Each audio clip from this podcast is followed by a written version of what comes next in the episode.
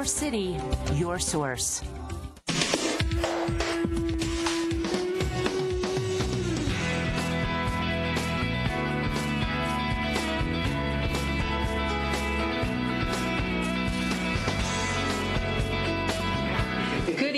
Um, My name's Debra Johnson. I'm the Denver Clerk and Recorder. Next to me is Amber McReynolds, the Director of Elections. It is December 1st, 2011. This is the public hearing on the re-precincting of Denver County. Um, We're here tonight. We're going to give you a little bit of overview of kind of our process that we went through and also a couple of alternatives that we're proposing. And then we're going to go through and listen to to the public input. Um, And I'm going to give each individual three minutes to speak. Um, If you have more than that, um, I'll be waving my arms and letting you know that you're over three minutes. Um, But anyway, this is, you know, again, it's a public hearing. I want to make sure that we have a professional decorum.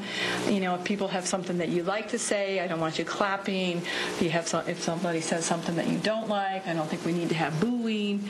Um, So let's just, you know, speak, treat each other with respect um, for this evening. So anyway, um, I'm going to turn it over to Amber, and she's going to go through a little bit in terms of our process that we went through to come up with a couple of alternatives that we have. So uh, our agenda for this evening, uh, we just wanted to give sort of a brief presentation on um, the process that we went through to re-precinct the city, the statutory authority associated with it, uh, and then we'll talk about a few of the alternative maps, uh, and then we'll go through the, the public input process. Uh, So in in terms of re- county level re-precincting, um, just so everyone's aware, reapportionment happens, and then the state house and senate redistrict lines are drawn, and then the county goes through re-precincting. And in Denver, after re-precincting is complete, council, city council will conduct redistricting, and uh, Denver Public Schools will also redistrict uh, their districts. Uh, The statutory authority, um, Title I gives authority to the clerk and recorder to uh, draw the lines. Uh, There's a limit of 1,500 active voters that can be in each precinct. Um, Title I also governs precinct renumbering, and I will say that on all of the proposed maps and any maps you've seen on the website, we actually have just arbitrary numbers right now associated to each of the precincts. We will actually number all of the precincts once we have a final plan. Uh, We didn't want to sort of get in that process prior to actually having a a final plan. So that'll happen once we actually approve uh, the lines that'll be drawn.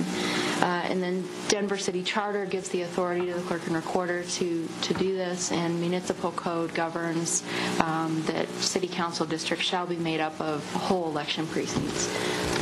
So our approach, we took a look at the 2000 census data and how it compared to the 2010 census data. Uh, We also have those maps, and they've been available on our website, Um, and I'll show them in the next couple of slides, but if you, if you do want to get any of those, they are available on our website. Uh, We, we took a look at the population growth trends that occurred across the city, and then also the, ra- the racial ethnic changes that we saw uh, across the city. We also took into consideration city planning data, uh, so there are some developments that are going to be sort of occurring in the next few years, and we did take that to, into account uh, when looking at how we were going to re-precinct the city. Uh, We also respected boundaries, so House and Senate, and there already has been a new map issued, uh, so we will see changes that result out of that. Um, and so we'll keep an eye on that, and that there will be some changes that will occur, uh, but we needed to have a public process uh, for this uh, plan that we have for re-precincting, and so we had to get in front of that and start that process earlier rather than later. So there will be some changes on the final map just due to the House and Senate boundaries that could change. Uh, We also took into consideration statistical neighborhoods across Denver. Uh, That's a big one. Uh, We wanted to keep neighborhoods whole as much as possible, um, staying uh, obviously in line with the state house and senate boundaries, but we did, we felt that was a really important uh, aspect of our plan. And then, of course, voter registration data. Um, On all of the maps, um, we have a number, sort of the top number within each precinct is the arbitrary precinct number, and then the black number that has dashes on either side of it is actually active plus inactive failed to vote uh, voters in Denver. So we took both into account. We're only um, required to take into account active, but we consider inactive fail to vote uh, in this process as well. And there's a limit of 1,500 active voters in a in a given precinct.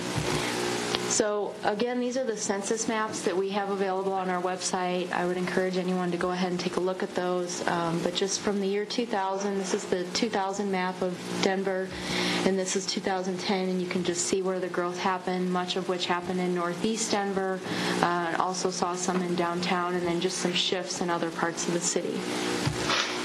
Um, This shows the population change by precinct from 2000 to 2010. So the red areas show where there was a lot of growth um, in various parts of the city. So those are areas that we uh, uh, had to do a lot of work as far as um, realigning the precincts with the numbers of voters that are in those precincts.